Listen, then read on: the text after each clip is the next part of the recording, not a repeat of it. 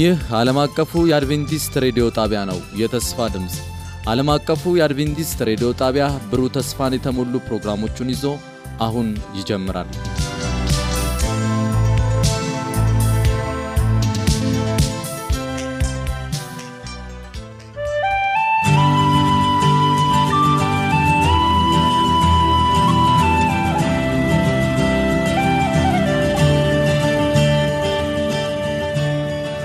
እንደምን ሰነበታችሁ ውድ አድማጮቻችን። ይህ ዓለም አቀፉ የአድቬንቲስት ሬዲዮ የአማርኛ ቋንቋ ስርጭታችን ነው። ውድ አድማጮቻችን የሩብ ዓመቱን የመጽሐፍ ቅዱስ ጥናታችንን አስረኛ ሳምንት መርሃ ግብር ዛሬ ይዘን ቀርበናል። አብረውኝ ለውይይት ያሉትን ላስተዋውቃችሁና ወደ ጥናታችን እንገባለን። እህቴ ትትና እንዲሁም ደግሞ ወንድሜ ሙላት፣ በቴክኒክ ቁጥጥሩ ደግሞ ወንድማችን ኢራን አብረውን የሚቆይ ሲሆን በውይይቱን በመምራት ደግሞ እኔ ወንድማችሁ ሙሉነህ አብሬያችሁ ቆያለሁ። የጌታ መንፈስ እንዲመራን ጸሎት ከእህታችን ትትና ጋር እናደርጋለን። ጸልይ። በሰማይ ያለ ቅዱስና መልካም አባታችን እናመሰግንሃለን ስለሰጠህን ሌላ እድል ጌታ ሆይ ከቃልህ ከፍተን ከአንተ ልንማር ተዘጋጅተናል። አንተ እንድታስተምረን እንጠይቀሃለን። እኛንም የሚሰሙንን ሁሉ እንድትባርክ አንተን የበለጠ ወደ ማወቁላችን እንድታደርሰን እንለምንሃለን። ይህም ደግሞ የበለጠ ለመንግስት ለመዘጋጀት በመጣ ጊዜ በስፍራችን ቆመን ለመገኘት ምክንያት እንዲሆንልን እንለምንሃለን። አትለየን። ቅዱስ በሆነው ልጅ በክርስቶስ ስም ብለህ አሜን። እግዚአብሔር ይባርክሽ ወንድም እህቴ ትትና። እንግዲህ ቀጥታ ወደ ወንድሜ ሙላት ልሂድ። ወንድሜ ሙላት የዛሬው የመግቢያ ጥቅሳችን ያለው በአንደኛ ተሰሎንቄ አምስት ሃያ አንድ ላይ ነው። ምን ይላል? ሁሉን ፈትኑ መልካሙን ያዙ ይላል።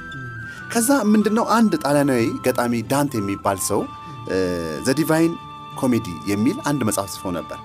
በዚህ ልብ ወለድ ውስጥ አንድ ነፍስ በምድር ላይ ወይም ደግሞ በምድር በሚገኝ ገሃነም ውስጥ ወይም ደግሞ ራሱን አጽትታ ደግሞ እንደገና ወደ ሰማይ ለመሄድ መካከለኛ ቦታ መንጽኤ የሚባል ቦታ ወይም ደግሞ እንደገና ወደ ሰማይ ወይም ወደ ገነት ወደ እግዚአብሔር እንደምትሄድ የሚያሳይ አንድ ልቦለድ ጽፎ ነበር። ይህ ልቦለድ ግን ከጊዜ በኋላ በተለይ ደግሞ በካቶሊክ ቤተ ክርስቲያን ወይም ደግሞ ስነ መለኮት ላይ ከፍተኛ ተጽዕኖ ነበረው። ይህ ገጣሚ በ1265 እስከ 1321 የነበረ ገጣሚ ነው፣ ደራሲ ነው። የዚህ ሐሳብ ታዲያ አሁን በብዙ ቤተ ክርስቲያኖችም ወይም ክርስቲያንን በሚሉ ሰዎችም ውስጥ ሲያስተጋባ እናያለን። ከሞተ ሰው የወጣች ነፍስ ገሃነም ወይም መንጽኤ ወይም ገነት ትሄዳለች ሲባል እንሰማለን። ይህን ሐሳብ እስቲ የበለጠ በዚህ ሳምንት እንወያይ።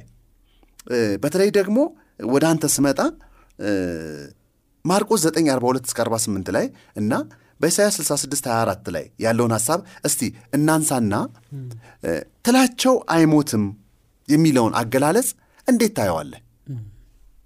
መልካም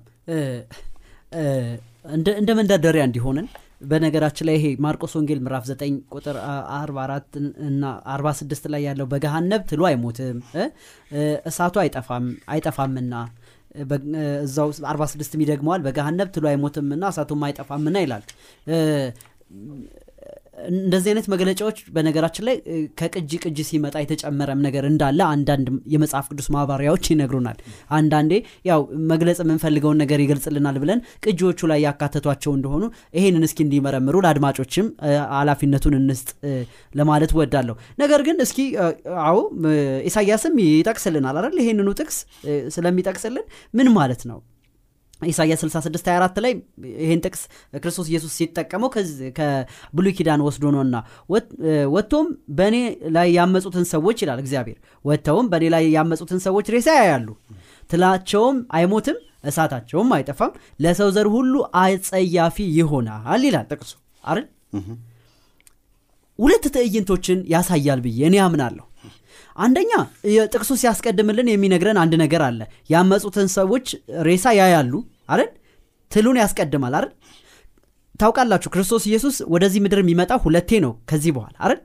አንድ በዳግም ምጽአቱ ምኖችን ሊጠራ ቅዱሳንን ከመቃብር ምን ሊያደረግ ሊያስነሳ የመጀመሪያው ትንሣኤ እንለዋለን። በዚህ ትንሣኤ አንድ ነገር ይሆናል። ክርስቶስ ኢየሱስ በመምጣቱ ብርሃን በህይወት ያሉት ያሉት ኃጢአተኞች ምን ያደርጋሉ? ይሞታሉ ይጠፋሉ ያኔ የሞተውን ገላቸው ምንድን ነው የሚበላቸው? እኛ እንደምናውቀው ምስጥ ወይም ትል ነው የሚበላው። አንድ አይደል? ሁለተኛው ደግሞ እሳት ይላል አይደል? እሳት። እሳት ደግሞ እናውቃለን አደለ እንደውም ሁለተኛ ጴጥሮስ ምዕራፍ 3 ቁጥር 10 ስለ ክርስቶስ ኢየሱስ ምጽአት ሲነግረን ይቺ ምድር በመጨረሻ በእሳት እንደምትጠራ ሲነግረን እንደዚህ ይላል። የጌታ ቀን እንደ ሌባ ይመጣል። ስለ መምጣቱ ነው የሚነግረናል በዚያ ቀን ሰማያት በታላቅ ድምፅ ያልፋሉ።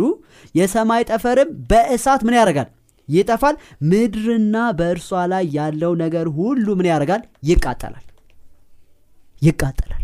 እንዲያው ግን ሙላት እዛው ላይ የማይሞቱ ትሎችንም ብቻም ሳይሆን የማይጠፋው የገሃነም እሳትንም እንደው በዛው ብትነካልኝ። የስ ስለዚህ ይህን ይሄ የገሃነመ እሳት እንደውም ራይ በደንብ ሲነግረን ይህ እሳት ይላል ይህ እሳት ባህር ይለውና ሁለተኛው ሞት ነው ይላል ሁለተኛው ሞት ክርስቶስ ልክ አዲሲቱ ኢየሩሳሌም ከሺህ ዓመት በኋላ ወዴት ትወርዳለች? ወደ ምድር።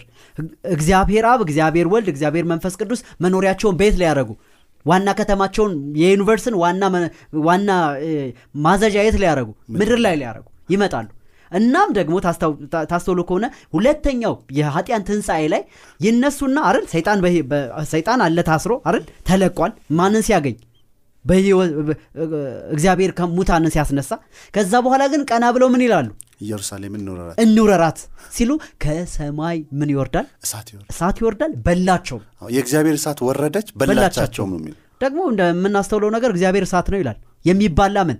እሳት። ኃጢአት- ኃጢአትን እግዚአብሔር ምን ያደርጋል? ይበላል እንደውም ሙሴ እንዳይጠፋ ሲፈልግ ምን አለ? እግዚአብሔርን አይቶ ሊድን የሚችል የለም ማንም የለም። ያኔ ግን እግዚአብሔርን ያዩታል ከማየታቸውም የተነሳ ምን ያደርጋሉ? ይጠፋሉ። ስለዚህ እሳት ወርዶ ምን ያደርጋቸዋል? ይበላቸዋል። ታዲያ ማስተዋል ያለብንን ነገር አንድ ነገር ብዬ ይህንን ክፍል እንጨርስ ትል የሚቆየው እስከ መቼ ነው? የሚበላው ነገር እስካለ ድረስ። እሳት እስከ መቼ ነው የሚቆየው? የሚያቃጥለው ነገር እስካለ ድረስ።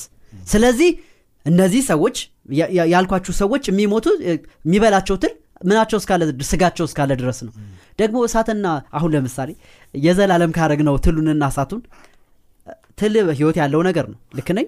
እሳት ደግሞ ምን የሚያደርግ ግውዝና የሚባላ ነገር ነው። ትል እንዴት ሆኖ ነው አንድን ለዘላለም የሚቆየው ከእሳት ጋር? ይህ ምን አይደለም? የሚያስኬድ አይደለም። ስለዚህ ወገኖቼ አዎ የተባለው ትል ክርስቶስ ኢየሱስ በመምጣቱ ምን የሚያደርጋቸውን የሚገላቸውን ሰዎች የሚሞቱትን ሰዎች በመምጣቱ ብርሃን። ሁለተኛ እሳቱ ደግሞ የዘላለም እሳት ነው። የዘላለም እሳቱ እንደውም ሰማይንም ያቃጥላል ይላል አይደል? አሁን ያነበብኩት ጥቅስ ላይ በአካል ሰይጣንና መላእክቱ መንፈስ መንፈስ አላቸው አይደል? በአካል ግን የሚቃጠሉበት ቅጣትን የሚቀበሉበት ጊዜ ምን ያደርጋል? ይመጣል። ያኔ ግን ምን ላይ ነው ያሉት? ምድር ላይ አይደል? ምድር ደግሞ የማን መኖሪያ ትሆናለች እያልን ነው? የእግዚአብሔር። የእግዚአብሔርና የእኛ መኖሪያ። ስለዚህ የት ነው መቃጠያው ስፍራው? ምድር በእሳት ትጠራለች። እንደ አዲስም የማን ግዛት ትሆናለች? የእግዚአብሔር የራሱ መኖሪያና የሰው ልጆች ወደ ነበሩበት ምን የሚያደርጉበት? የሚመለሱ- የሚመለሱበት ይሆናል። ይሄን ነክቼ ትንሽ ጨምሬ ልጨርስ።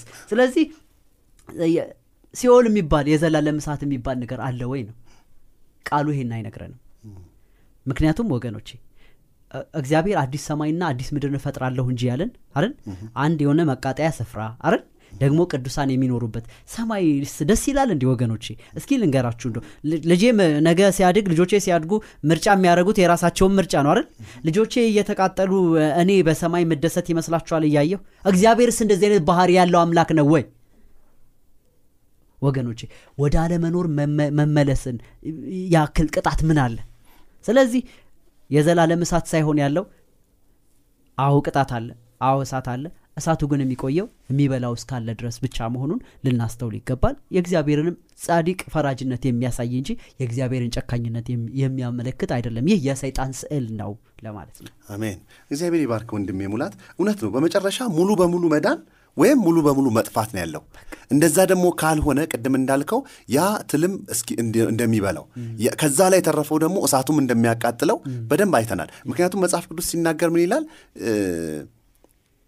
ይሄ ዘላለማዊ እሳት የሚለው ሀሳብ ወይም ደግሞ ሀዴስ ወይም ሄል የምንለው ገሃነም የሚለውን ሀሳብ ስናነሳ እግዚአብሔር ወደዛ ይጣላሉ ይላል። ወደዛ ይጣላሉ የሚለው ሀሳብ ስናነሳ የዘላለም እሳት ይሆናል እንጂ ለዘላለም እነሱ አይቃጠሉም። ምክንያቱም ለዘላለም የተቃጠሉ የሚቆዩ ከሆነ ክፋት ከምድር አልጠፋም ማለት ነው። እስቲል አሁንም ክፋት እንደቀጠለ ይሆናል ማለት ነው። ሌላው ሀሳብ ደግሞ ያለው ምን ላይ ነው? ይሄ ዘላለም የሚለውን ሀሳብ ስናይ ዘላለም ለሰውና ዘላለም ለእግዚአብሔር የተለያየ ትርጉም አለው ለምሳሌ ዘጸአት 21 ስድስት ላይ ስናይ እንደዚህ ይላል፣ ወደ ደጅም ወደ መቃኑ አቅርቦ ጆሮውን በወስፌ ይብሳው፣ ለዘላለም ባሪያው ይሁን። ሰው ለዘላለም ባሪያ እንዴት ይሆናል? ለዘላለም ይኖራል ማለት ነው? አይሆንም አይሆንም። ብዙ ይሞታል። የሆነ ሰዓት አገልግሎ ይሞታል። ለዘላለም የሚለው ቃል በዛውም ግን ሙሌ ምክር ታቋረጥኩ እንጂ በዛውም እኮ እኔ ሰማንያና ዘጠና ዓመት ኖሬ fair ነው እንዴ ለዘላለም መቃጠሬ እውነት ነው። አይደል? እንደው ሰይጣን ከተፈጠረ ጀምሮ እንኳ ተቀጣብን የተፈጠረበትን እድሜ አናቅም የወደቀበትን እንደው ሰው ስድስት ሺህ ዓመት እንኳ ኖሮ ዘላለም መቃጠሉ በእግዚአብሔር ዘንድ እግዚአብሔርን ፍትሐዊ ያደርገዋል ወይ? በፍጹም። ስለዚህ ወገኖች ይሄ የማይሆን ነው። እንደውም ሰዎች ይራራሉ እኮ አይደል ስንት ጨርሶ ስንት ሰው ይሄ የዘር ማጥፋት ወንጀል ተከሶ ዘ- ምንድን ነው የሚፈረድበት? እንደው ይሄ እስከ ሞት የሞት ቅጣት። የሞት ቅጣት በቃ አለቀ። ደግሞም አንዳንዶቹ እንደ ይሸከመው ብለው ሺህ ዓመት ይፈርዱበታል። ይህ ሰው ግን የሚኖረው ስንት ዓመት ነው?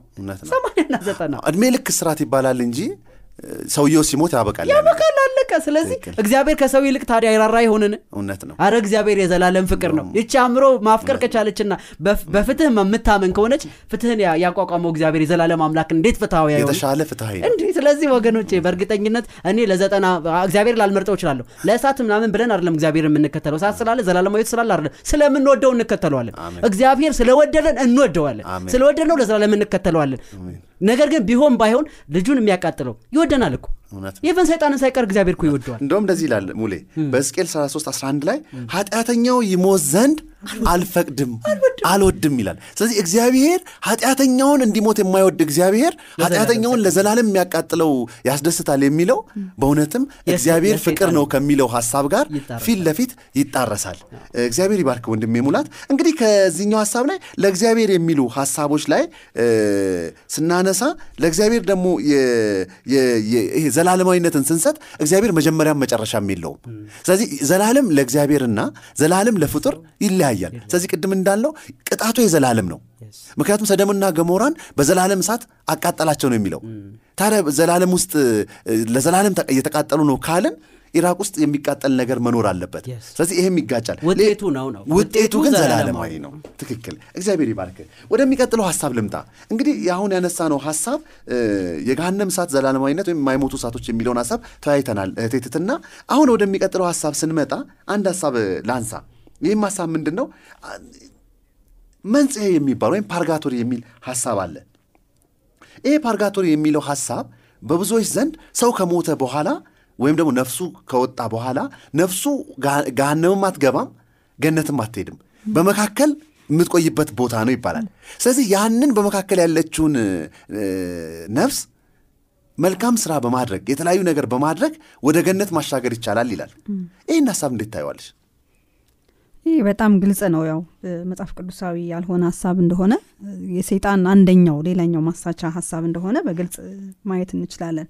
ምክንያቱም ያው እንግዲህ መጀመሪያ እንዳልከው ለሰማይ ለእግዚአብሔር መንግስትም ብቁ ያልሆነ ወይም ደግሞ ወደ ሲኦልም ደግሞ መሄድ የማይገባው ሰው ማቆያ ስፍራ አድርጎ ያስቀመጠው ሀሳብ ነው ያለው እና መጽሐፍ ቅዱስ ግን ይህን የሚገልጽ አንድም ቦታ ላይ አናገኝም። ምክንያቱም ሰው ከሞተ በኋላ ምን ይሆናል የሚለውን ሀሳብ በትክክል የሚያስቀምጠው በግልጽ ስለሆነ ማለት ነው እና ይሄ ግን በተለይ በካቶሊክ ቤተ ክርስቲያን በግልጽ እነዚህ ሰዎች እንደውም በቀድሞ የክርስቲያኖች ብዙ ያደረጉት የተጋድሎ ዘመን ላይ እናስታውሳለን አደለ ይህንን አይተው ነው ሰው ህዝቡ በዚህ ተመረው ስለነበረ ትልልቅ ሪፎርም ያደረጉ ክርስቲያኖች የመጡት በዚህ ጊዜ ነበር። ብዙዎች በዚህ ምክንያት ይሄ ለሞቱ ሰዎቻቸው ብዙ የሚከፍሉት ነገር በጣም ጫና ይጣልባቸው ስለነበረ ያንን ለማግኘት በጣም በብዙ ጉስቁልና ይኖሩ ነበር። እና ያንን ከማየትም ጭምር ነው የታድሶ ሰዎች ወጥተው ህዝቡን ነጻ ያወጡት ወይም ደግሞ አሁን ፕሮቴስታንት የሚለውን ቤተ ክርስቲያንን ያገኘ ነው ከነዚህ ጫናዎች አንዱ ምክንያት ይሄ ነበር። እና ነገር ግን ካህናቱ ለራሳቸው ገንዘብ ለማሰባሰብ ሰዎችን ጫና ላይ ብዙ ገንዘብ እንዲከፍሉ ለሞቱ ሰዎቻቸው ገንዘብ እንዲከፍሉ በማድረግ ከዛ ከፔርጋቶሪ ወደ ሰማይ እንዲተላለፉ ክፈሉላቸው የሚለውን ማስታወቂያ በግልጽ ራሱ ሲያስነግሩ እንደነበረ በታሪክ በደንብ እነሱም ራሳቸው የማይ- የማይክዱት ሀቅ ስለነበረ ያ የካቶሊክ ትምህርት እንደሆነ እናያለን። መጽሐፍ ቅዱስ ግን ምን ይላል ነው እንግዲህ ዋናው ሀሳብ። ከመጽሐፍ ቅዱስ አንጻር እነዚህ ነገሮች ትክክል እንዳልሆኑ መጽሐፍ ቅዱስን ዞር ብለን ማየት ይኖርብናል። ስለ ሞቱ ሰዎች ምን ይነገናል የሚለውን ስናይ በመክብብ ዘጠኝ ቁጥር አስር ላይ ምን ብሎ ይናገራል አንተ በምትሄድበት በሲኦል ስራና ሀሳብ እውቀትና ጥበብ አይገኝምና እጅ ለማድረግ የምታገኘውን ሁሉ እንደ ኃይልህ አድርግ ይላል። እና ይሄ ሲኦል እያለ የሚናገረው መቃብር እንደሆነ ያው በመጽሐፍ ቅዱስ ውስጥ እንረዳለን። እና ሰው ወደ መቃብር ከሄደ በኋላ ማሰብ አይችልም።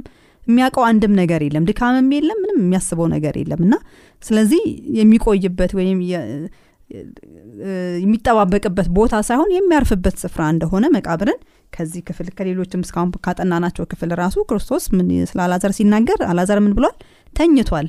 እንሉ ቀሰቀሰው ይሄዳለሁ ብሎ በዮሐንስ 11 ላይ የተናገረውን ከዚህ በፊት ያጠናኑ እናስታውሳለን። እና ሞት በትክክል እንቅልፍ እንደሆነ መጽሐፍ ቅዱስ በግልጽ ይነግርናል ስለዚህ የሞቱ ሰዎች ምንም የሚቆዩበት ቦታ ስፍራ ላይ እንደሌሉ ከመጽሐፍ ቅዱስ እንረዳለን። ሌላ ደግሞ ሁለተኛ ሀሳብ የምናየው ምንድን ነው አንድ ሰው ለሌላ ሰው የሚያደርገው ነገር ሊቆጠርለት ይችላሉ የሚለውን ደግሞ በምናይበት ጊዜ በህዝቅኤል ምዕራፍ 18 ላይ ምን ብሎ ይናገራል ቁጥር 19 እናንተ ግን ልጅ የአባቱን ኃጢአት ስለምን አይሸከምም ትላላችሁ? ልጅ ፍርድን እና ቅን ነገርን ባደረገ ጊዜ ትእዛዜን ሁሉ በጠበቀና ባደረገ ጊዜ ፈጽሞ በህይወት ይኖራል።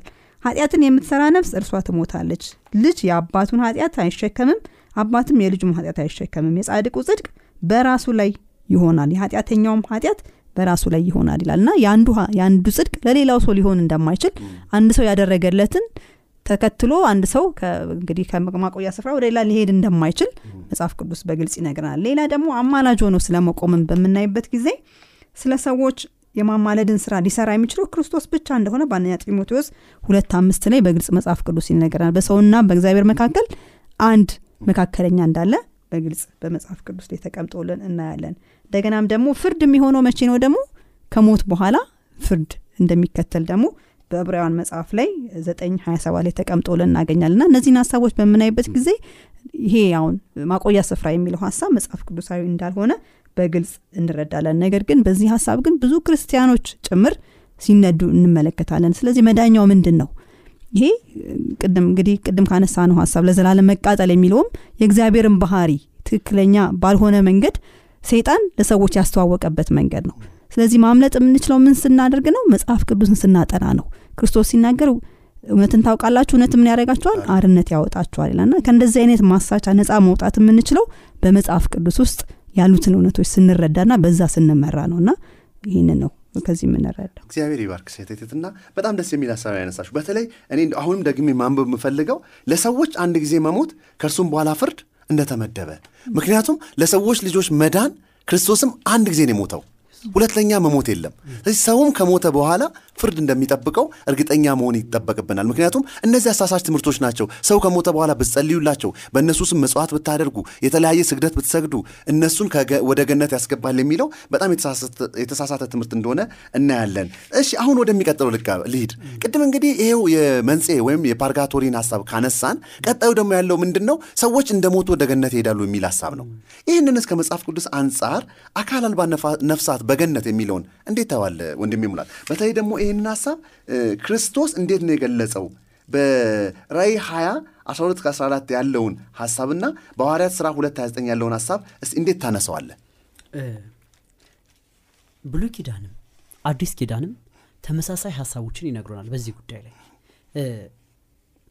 እንደውም ጴጥሮስ አዲስ ኪዳን ላይ እንዲህ ብሎናል ወንድሞች ሆይ ከቀደሙት አባቶቻችን ዳዊት ሞቶ እንደተቀበረ መቃብሩም እስከ ዛሬ ድረስ በመካከላችን እንደሚገኝ በድፍረት መናገር እችላለሁ። ዳዊት ሞቷል አንቀላፍቷል መቃብሩም ቤት አለ በኛ አለ። ደግሞም ሌሎች ጥቅሶችን ብናነሳ ከብሉይ ኪዳንም ከአዲስ ኪዳንም እንደዚህ ይጠቅስልናል። ትንሣኤ መቼ ነው ያለው? የምንለው አካል የሌለው ነፍስ በእግዚአብሔር ዘንድ አሁን አለ ወይ ግማሽ ግማሽ ስለምናደረግ ነው። አንዳንድ ፕሮቴስታንት ወንድሞቻችን አይደል የሚያደረጉት አዎ ገሃነብን አያምኑ ነገር ግን ጻዲቅ የሆነ ሰው አሁኑኑ ወዴት ነፍሱ ሄዳለች? ወደ ገነት። ሄዳለች። ይሄንን መጽሐፍ ቅዱስ አያስተምርም። መጽሐፍ ቅዱሳዊ እውነት አይደለም። ይው እናንብብ። ብሉ ኪዳን እንደዚህ ይለናል ዳንኤል ላይ። ዳንኤልን ታስታውሳላችሁ? ሲጨርስ ምዕራፍ 12 ላይ ራሱ አንተም እረፍ በተራ ምን ታደርጋለህ? ትነቃለን አሁን ግን እንደዚህ ይላል ዳንኤል ሲነግረው ምዕራፍ 12 ቁጥር 2 በምድር አፈር ውስጥ ካንቀላፉት ብዙዎች ይነቃሉ። መቼ? አንዳንዶች ለዘላለም ህይወት ሌሎችም ለውርደትና ለዘላለም ጉስቁልና ይነሳሉ። ይህም ብሉይ ኪዳን ነው የሚነግረን። ክርስቶስ ኢየሱስ ደግሞ ቃል በቃል ዮሐንስ ወንጌል ምዕራፍ 5 ቁጥር 28 እና 29 በዚህ አትደነቁ። አይደለም? መቃብር ውስጥ ያሉ ሁሉ ድምፄን የሚሰሙበት ጊዜ ይመጣል። መልካም የሰሩ ለህይወት ትንሣኤ ክፉ የሰሩ ለፍርድ ትንሣኤ ይወጣሉ። ስለዚህ አሁን የምናወራው እስኪ አድማጮችም እስኪ ወገኖች እስኪ መጽሐፍ ቅዱስን በደንብ ፈተሽ ፈተሽ አድርጉት እስኪ። እየነገረን ያለው ነገር የፍርድ ትንሣኤ አለ? የጻድቃን ትንሣኤ አለ ነው እያለን ያለው። ጻድቃን አሁን ከኔ ጋር ናቸው? እስካሁን እንደውም ሄደዋል አይደል? እኔ ጋር እኮ ነበሩ። እኔ ስጋ ከመልበሴ በፊት እያለ ክርስቶስ ኢየሱስ አላወራም። ብሉ ኪዳንም ይህን ምናረ አይነግረንም። ስለዚህ ከስጋ የተለየች ህልውና ያላት ነፍስ የምትባል ነገር የለችም። አንድ ቀን ሰው እስትንፋስም ስጋም ለብሶ በእግዚአብሔር ፊት ምን ያደርጋል? ይቆማል። ወይ ለህይወት ትንሣኤ በመጀመሪያው ትንሣኤ ወይ ደግሞ ከሺህ ዓመቱ በኋላ በምን? ለኃጢያን ትንሣኤ ይነሳል። ሌላ መጽሐፍ ቅዱሳዊ እውነት የለም እግዚአብሔር ይህን ያጽናለን አሜን። እግዚአብሔር ባርክ ወንድሜ ሙላት። እንግዲህ ወደ መጨረሻችን መጥተናል እህቴ እንግዲህ እህቴ ትትናን የምጠይቅሽ ምንድን ነው እንግዲህ አሁን ያነሳናቸው ነገሮች አሉ። የዚህ ሁሉ ግን መሰረቱ ምንድን ነው ብለን ብንጠይቅ መሰረቱ ምንድን ነው ነፍስ አትሞትም ነው። የዛሬ ስድስት ሺህ ዓመት ጀምሮ በገነት ውስጥ አታላይ ውሸታሙ ሰይጣን ለሔዋን የሰበካት ስብከት ለስድስት ሺህ ዓመታት እንግዲህ መጥቷል። ምክንያቱም የማትሞት ነፍስ ካለች ነው ፓርጋቶሪ ወይም ደግሞ መንጽኤ የሚኖረው። የማትሞት ነፍስ ካለች ነው ገሃንም የሚኖረው። የማትሞት ነፍስ ካለች ነው ሰው እንደሞተ ወደ ገነት የሚሄደው። መጽሐፍ ቅዱሳዊ እይታስ ምን ይላል እህቴትትና በአንደኛ ዮሐንስ አምስት ሶስት እስከ 12 ያለውን ሀሳብ የዘላለም ህይወትን በክርስቶስ ላሉት ብቻ የወሰነው እንዴት ነው? መጽሐፍ ቅዱስ በግልጽ እንደሚነግረን የማይሞተው እግዚአብሔር ነው። እግዚአብሔር ብቻ ነው ብሎ ይናገራል በአንደኛ ጢሞቴዎስ ላይ። ሄደም ስድስት አስራ አስራ ስድስት ስናይ እግዚአብሔር እሱ ብቻ የማይሞት ነው ብሎ ይናገራል ስለ እግዚአብሔር።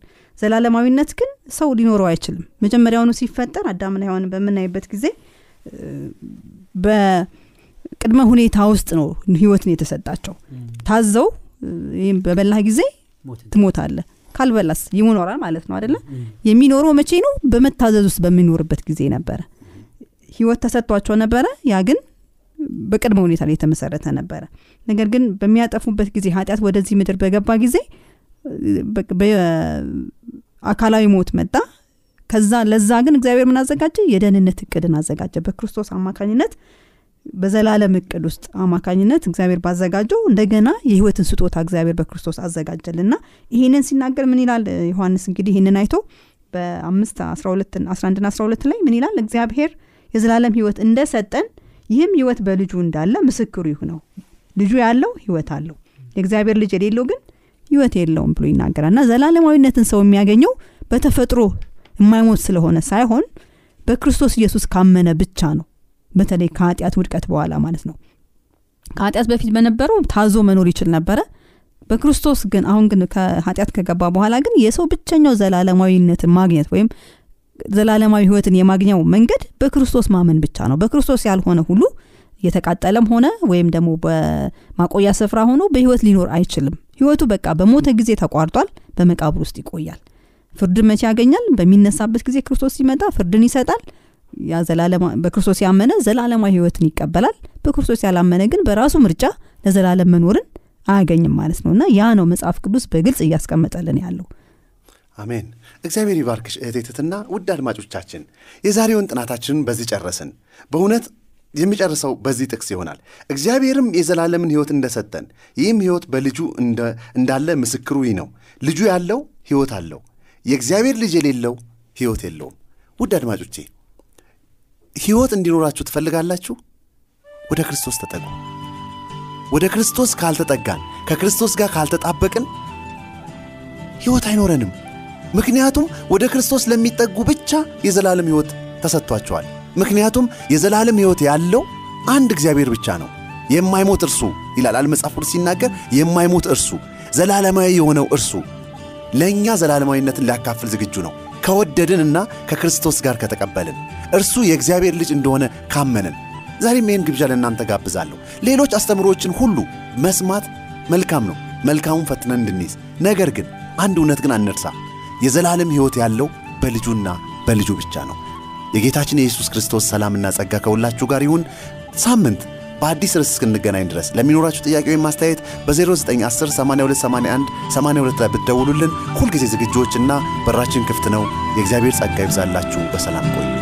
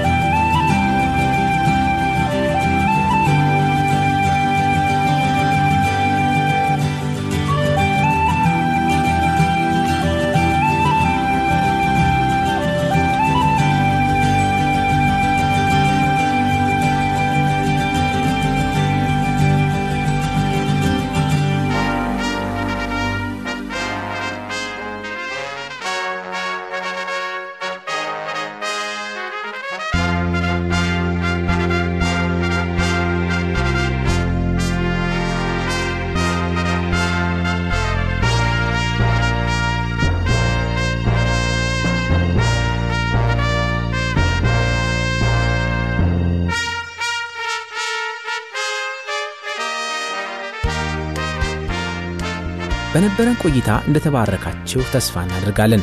ቀጣዩን ክፍል ሳምንት ይዘን እንደምንቀርብ ቃል እንገባለን። ለሚኖራችሁ ማንኛውም አስተያየት የስልክ መስመራችንን መልእክት ሳጥን ቁጥራችንን ዓለም አቀፍ አድቬንቲስት ሬዲዮ የፖስታ ሳጥን ቁጥር 145 አዲስ አበባ በማለት በመጠቀም ደውሉልን፣ ጻፉልን ስንል ልናስተናግዳችሁ በደስታ በመጠባበቅ ነው። ጌታ ኢየሱስ ይባርካችሁ።